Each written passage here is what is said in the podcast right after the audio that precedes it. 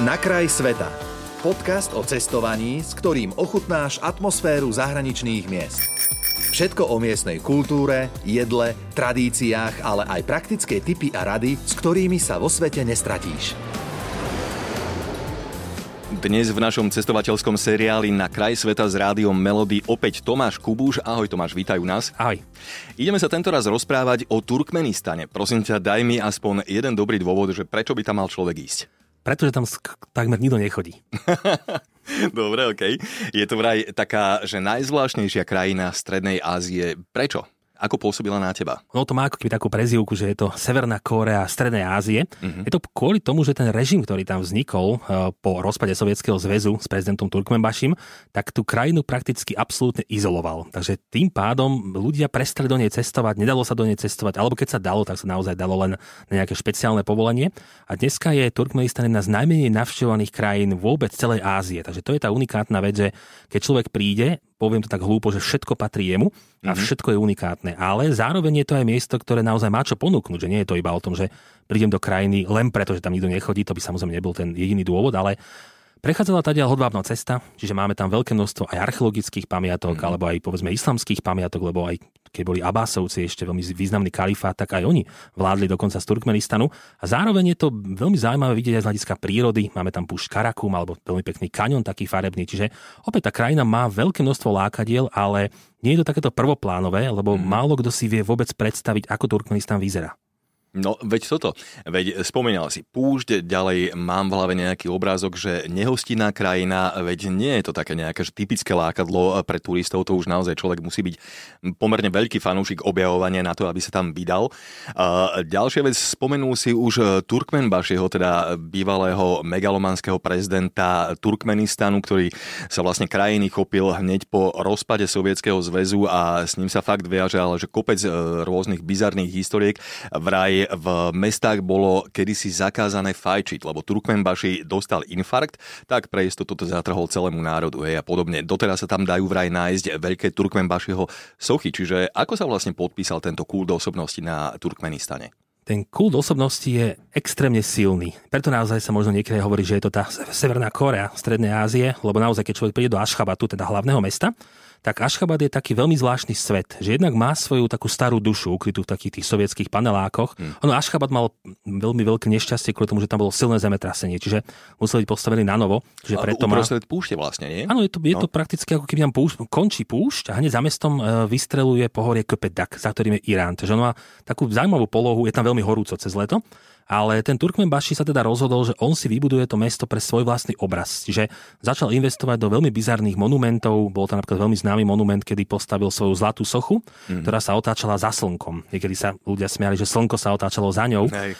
Teraz sa už neotáča, ale stále ju človek vie nájsť a dneska po Ašchabate a nielen po ňom nájdeme veľké množstvo zlatých sôch Turkmenbašiho. Stával obrovské také tie megalomanské projekty, ktoré hltali obrovské množstvo peňazí Zatiaľ, čo krajina ako Turkmenistan je naozaj mimo Ašchabatu je chudobná, čiže tie dediny nemajú v úvodzovkách nič, je to zhluk domov niekde na polopúšti, púšti. Mm-hmm. A zároveň Ašchabat, a nielen teda, to, ne, nebolo to iba Turkmenbaši, ale aj následovník Berdy Muhamedov, keď prišiel, tak e, investoval obrovské množstvo dolárov do mramoru. A Aha. vybudovali prakticky ako keby mesto postavené z mramoru, čo sa... Ašchabad je mimochodom v Guinnessovej knihe rekordov, dokonca vraj ako mesto s najvyššou hustotou mramorom obložených budov. A to je presne no. cítiť, lebo keď človek prechádza moderným Ašchabatom, tak e, sú paneláky, Predstavme si 7-8 poschodové paneláky, ktoré sú obložené mramorovými doskami. Takže to je totálna bizarnosť reálne. A takisto monumenty sú mramorové, čiže máme tam monumenty koní a chalteky, ktoré sú typické pre, pre Turkmenistan. Máme tam monumenty rôznych takých tých fantastických vecí. Napríklad je tam dokonca ďalší zápis v Guinnessovej knihe, že je tam najväčšie kryté ruské kolo sveta. Čiže predstavte si mramorové púzdro a do toho púzdra dáme ruské kolo. Pričom pointa ruského kola je to, že sedíte v ňom a vidíte výhľad. No, tu nevidíte nič, ale nie. ste v púzdre. A už máme ďalší rekord. Takže Turkmenistan naozaj Toto je vie, bizar. Hej. vie ako zaujať takými, takýmito vecami. Ale a hovorím, aj, aj Turkmenbaši začal so svojím kultom a teda následovník Berdy Muhamedov už aj on má svoju prvú zlatú sochu, už pribudla mm-hmm. dokonca teraz počas pandémie zlatá socha psa. Takže máme naozaj všetko v tom Ašchabate. A je to také zvláštne mesto. Ono je, pre mňa je to zaujímavé miesto, lebo je to naozaj uh, takéto bizarné miesto ale Turkmeni ako ľudia, ktorých človek stretáva napríklad na trhoviskách, tak tí sú zase veľmi priateľskí. Čiže sa tam bije taká tá nátura toho, toho bizáru mramorového mesta a srdečnosti ľudí. Takže je to celkom pekné miesto pre mňa. Z čoho sú vlastne oni živí? Väčšinou. Turkmenistan má obrovské množstvo zemného plynu. Uh-huh. A práve ten zemný plyn dokáže pritiahnuť obrovské množstva milióny dolárov, ktoré tým pádom, uh-huh. nepoviem, že končia v krajine, ale končia na kontách niektorých ľudí a v Ašchabate. A čiže mohli by sme teoreticky hovoriť o bohatej krajine, keby tam nebolo to keby, hej? Mm, a to keby Aha. je niekedy naozaj veľmi dôležité. Takže Turkmenistan by mal našľapnúť na to, aby bol úplne iný, akým je dnes, ale je tam to keby. No dobre, spomenul si už Ašchabad. Čo ešte také zaujímavé sa dá v rámci Turkmenistanu vidieť? Aby sme teda to nekoncentrovali len na jedno mesto, je už, aj keď hlavné. Už keď zoberiem iba samotný Ašchabad, tak v tesnej blízkosti Ašchabadu je napríklad starveka Nisa. Sú to také pekné vykopávky starobilého uh, hlavného mesta ríše Partov, ktoré práve boli niekde na juhu Turkmenistanu, v severnom Iráne. Oni napríklad práve rozdúchavali tie uhlíky hodvábnej cesty. Alebo je tam miesto zvané Gipčak, kde je najväčšia mešita vôbec celého Turkmenistanu. Je to tiež obrovitánska mešita, ako inak z mramoru. Je tam dneska Turkmenbašieho mauzóleum, ako inak z mramoru. Mm. A teda opäť také veľmi bizarné miesto, ale keď sa pohneme z Ašchabatu na sever, napríklad e, smerom e, na uzbeckú hranicu, tak prechádzame cez Merv. A to je miesto, ktoré kedysi bol Merv jedno z najväčších miest vôbec na celom svete ale keď prichádza Džingis Khanov syn Toluj, tak ho prakticky rozmetali ani nie, že na kašu, lebo kaša má aspoň tvar, ale oni to mesto utopili tak v krvi, že niektorí historici rozprávali o tom, že prakticky už ten piesok, ktorý tam bol na púšti, nestiel vsakovať krv. Že to mm. bola obrovitánska skaza tohto Mervu. A predtým Merv ešte pred Mongolmi, tak bol hlavným mestom, alebo takým sídlom práve aj Abasovcov, Abasovského kalifátu. Čiže bolo to mesto z tisíc a jednej noci, bolo to miesto, ktoré malo všetko tie záhrady, ktoré boli v Merve, inšpirovali samotný Bagdad, čiže bolo to naozaj miesto, ktoré... Ono sa hovorilo, že podobne ako Angkor v Kambodži, tak v jednej dobe, v tom 12. storočí, to mohlo byť najväčšie mesto sveta a ono sa dokonca hovorí, že možno až milión ľudí mohlo byť naviazané na samotný Merv, čiže unikátne miesto. Napríklad na severe Turkmenistanu zase je Turkmen Abad, je to miesto, ktoré leží nedaleko už rieky Amudária, veľmi pekný bazár, bazár máme v rámci Turkmenabádu. Alebo potom veľmi také kultové miesto je, možno práve ľudia poznajú, je púšť v strede ničoho, obrovitánska jama, ktoré horí oheň. A je to práve ako je taká brána to do je Turkmenistan? To je Turkmenistan. Aha, to, to je možno také ikonické miesto. Ako to vlastne vzniklo? Daj nejaké pozadie. Tým, že Turkmenistan je plný plynu, zemného plynu, tak e, prišli sovietskí plánovači s geniálnym nápadom, že nech to zapália, aby sa teda ako keby vyhorel. No a horí dodnes. Takže veľmi jednoduchá vec. no dobré, vraj pri návšteve Turkmenistanu potrebujeme využívať služby nejakých lokálnych cestovných kancelárií alebo sprievodcov. Je to ešte stále aktuálne, alebo je to už stará informácia?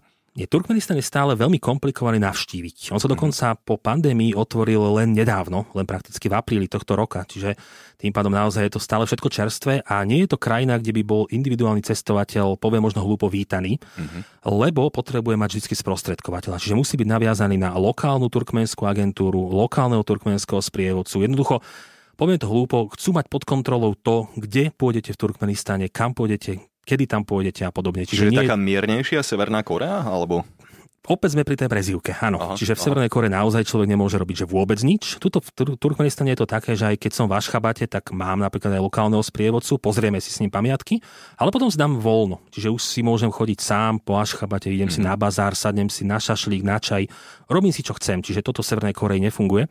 Tu áno, ale niekedy tie presuny jednoducho treba od, ako keby oznámiť trasu, ktorou sa bude človek pohybovať, oni ju odobria a tým pádom je to všetko OK. Mm-hmm, čiže jasne. človek môže vidieť naozaj z tej krajiny obrovské množstvo vecí, čiže nie je to, že západný Turkmenistan, vymýšľam si, je tajná, tajná oblasť, kam netreba cestovať. Nie. Môžem si pozrieť, čo chcem, len o tom, ako keby musí Turkmensko vedieť. Hej. Uh, Tomáš, ty keď sprevádzaš, tak aké veľké skupiny ľudí sprevádzaš po Turkmenistane? Tým, že Turkmenistan je absolútne špecifická krajina a doslova špecialitka, tak sú to také menšie skupinky, 6, 10 ľudí plus mm. mínus, čiže nie je to nejaká taká krajina, kam by prišlo 30 ľudí si pozrieť mm. Turkmenistan, takže skôr ľudia, ktorí už videli veľa, chýba im doplniť si povedzme nejaký kúsoček mozaiky mm. v rámci Strednej Ázie alebo sú ľudia, ktorí milujú hodvábnu cestu a Turkmenistan tým, že dlho sa nedal alebo sa komplikovane dá, sú tam komplikované víza, pozývacie listy, tak dlho, dlho na to čakali a preto sa do Turkmenistanu vyberú. Takže tie skupinky sú pomerne malé. A čo oni hovoria na Turkmenistane? Alebo taký nejaký prvotný kultúrny šok, ktorý tam zažijú? Prvotný šok je veľmi silný najmä v Ašchabate. Lebo napríklad, keď človek prichádza z Uzbekistanu na sever Turkmenistanu, ten šok je veľmi mierny. Lebo tá krajina je stále taká prázdna, poloprázdna, púšť, polopúšť, čiže ako keby sa nič nezmení. Ale ten Ašchabat, tak ten posadí človeka na zadok, pretože zrazu z tej púšte sa vymotá a zrazu zlaté sochy, mramorové paneláky, a mesto postavené pre mesto, lebo to je ten bizár, napríklad v Ašchabate je to, že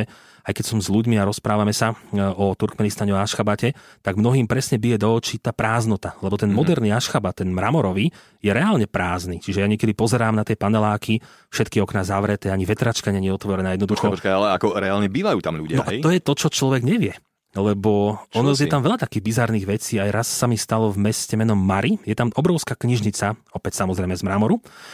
Išiel som sa pozrieť dovnútra a strážnik, ten, ten, ten strach v očiach si pamätám dodnes, že som ja vôbec prišiel dovnútra, tak on sa tak zakoktal, že tu nesmiem byť. A ja som povedal, že ale to je verejná knižnica, tak sa iba chcem pozrieť, ako tu je, no. aké sú to knižky. A normálne taký poplach sa spustil, že ma začali vyhadzovať z knižnice. A doteraz si myslím, a možno milne, že tam nemajú žiadne knižky, že je to iba knižnica. Takže preto môžu byť mramorové paneláky, Hej. kde nebudú bývať ľudia, lebo pod nimi sú mramorové zastávky, kde sa čaká na autobus, no. ktoré sú klimatizované ako v Dubaji ale nečakajú v nich ľudia. Takže ja preto oh. hovorím, že niekedy tá časť Ašchabatu je mesto pre mesto. Mm-hmm. A tí ľudia žijú na okraji toho moderného mramorového, aby ho v úvodzovkách nezničili. Zvláštne. Fakt zvláštne. Turkmenci ako ľudia, akí sú? Poviem, že sú opäť veľmi milí. No. Tak ako Uzbeci, tak ako Iránci. Je to ten región, ktorý mm. to ako keby nejako vyprofiloval. Turkmeni sú veľmi milí, ale niekedy sú takí, že nevedia, či sa môžu ísť e, s vami rozprávať, že možno je tam nejaký taký ten možno nepoviem správne slovíčko strach, že či ich niekto nesleduje, uh-huh. že sa bavia s cudzincami, taký ten stihom mám tam môže ešte stále existovať. Výhodou pre našinca, napríklad keď ovláda ruštinu, je to, že veľa Turkmenov hovorí po rusky. Takže napríklad to je taký, taký ten prelom, že sa dá s nimi porozprávať. Však sú to slovanské jazyky, aj keď človek nerozumie alebo nerozpráva po rusky, tak stále no, no, áno, vždy sa dá nájsť niečo. A veľa ľudí pozná Československo. Že mm-hmm. sa tiež veľakrát, veľakrát stalo, keď som bola na bazáre, že odkiaľ som, tak som im hovoril, že Slovensko, Česko, Československo a veľakrát sa nasmerujú na to, že majú odtiaľ topánky, alebo ich detko tam bol a priniesol im niečo. Že tie spomienky sú stále živé a veľakrát sa mi dokonca stalo nechtiať, že keď som povedal, že som z Československa po čase, no. sme sa do toho dostali, tak mi darovali melón a podobné veci, že jednoducho ja som u nich host, nemôžem Aj. u nich platiť, že veľmi milí ľudia sú to pre mňa. To je zlaté. Uh, Tomáš, ty sprevádzaš a cestuješ vlastne už dlhé roky. Zvykneš si ešte vláčiť nejako z ciest nejaké suveníry alebo nie? Ak áno, tak čo to bolo z Turkmenistanu? Tým, že naozaj e, tých suvenírov už bolo v začiatkoch cestovania mm. veľa, tak teraz ja skôr fungujem na tom, že chcem niečo tradičné, napríklad koreniny, čaj a podobne, mm. čo není Turkmenistan. Ale z Turkmenistanu máme napríklad e, čiapočky, lebo turkmenské ženy nosia veľmi pekné také pletené čiapky, ako súčasť turkmenského kroja, tak e, tie nosievam vždy domov aj nielen z Turkmenistanu, ale z iných krajín. Mm. A napríklad takú bizarnú vec v Turkmenistane robia koniak, taký, že absolútne neznámy volá sa Garaž Sizlik, to je nezávislosť, tak práve keď sme mali svadbu manželkou, tak tento koniak z Turkmenistanu som ako suvenír doniesol práve odtiaľ. Takže sú to také opäť bizarná krajina, bizarné suveníry. Jasne. No dobre, tak s Tomášom Kubušom sme sa dnes ocitli v Turkmenistane. Ja mu za to ďakujem a teším sa na naše budúce spoločné stretnutie. Pekný deň, ahoj. Ďakujem aj ja. Počúval si podcast Na kraj sveta. Viac cestovateľských typov či zážitkov si môžeš vypočuť na Podmaze vo svojej podcastovej aplikácii alebo sa o nich dočítať na webe Rádia Melody.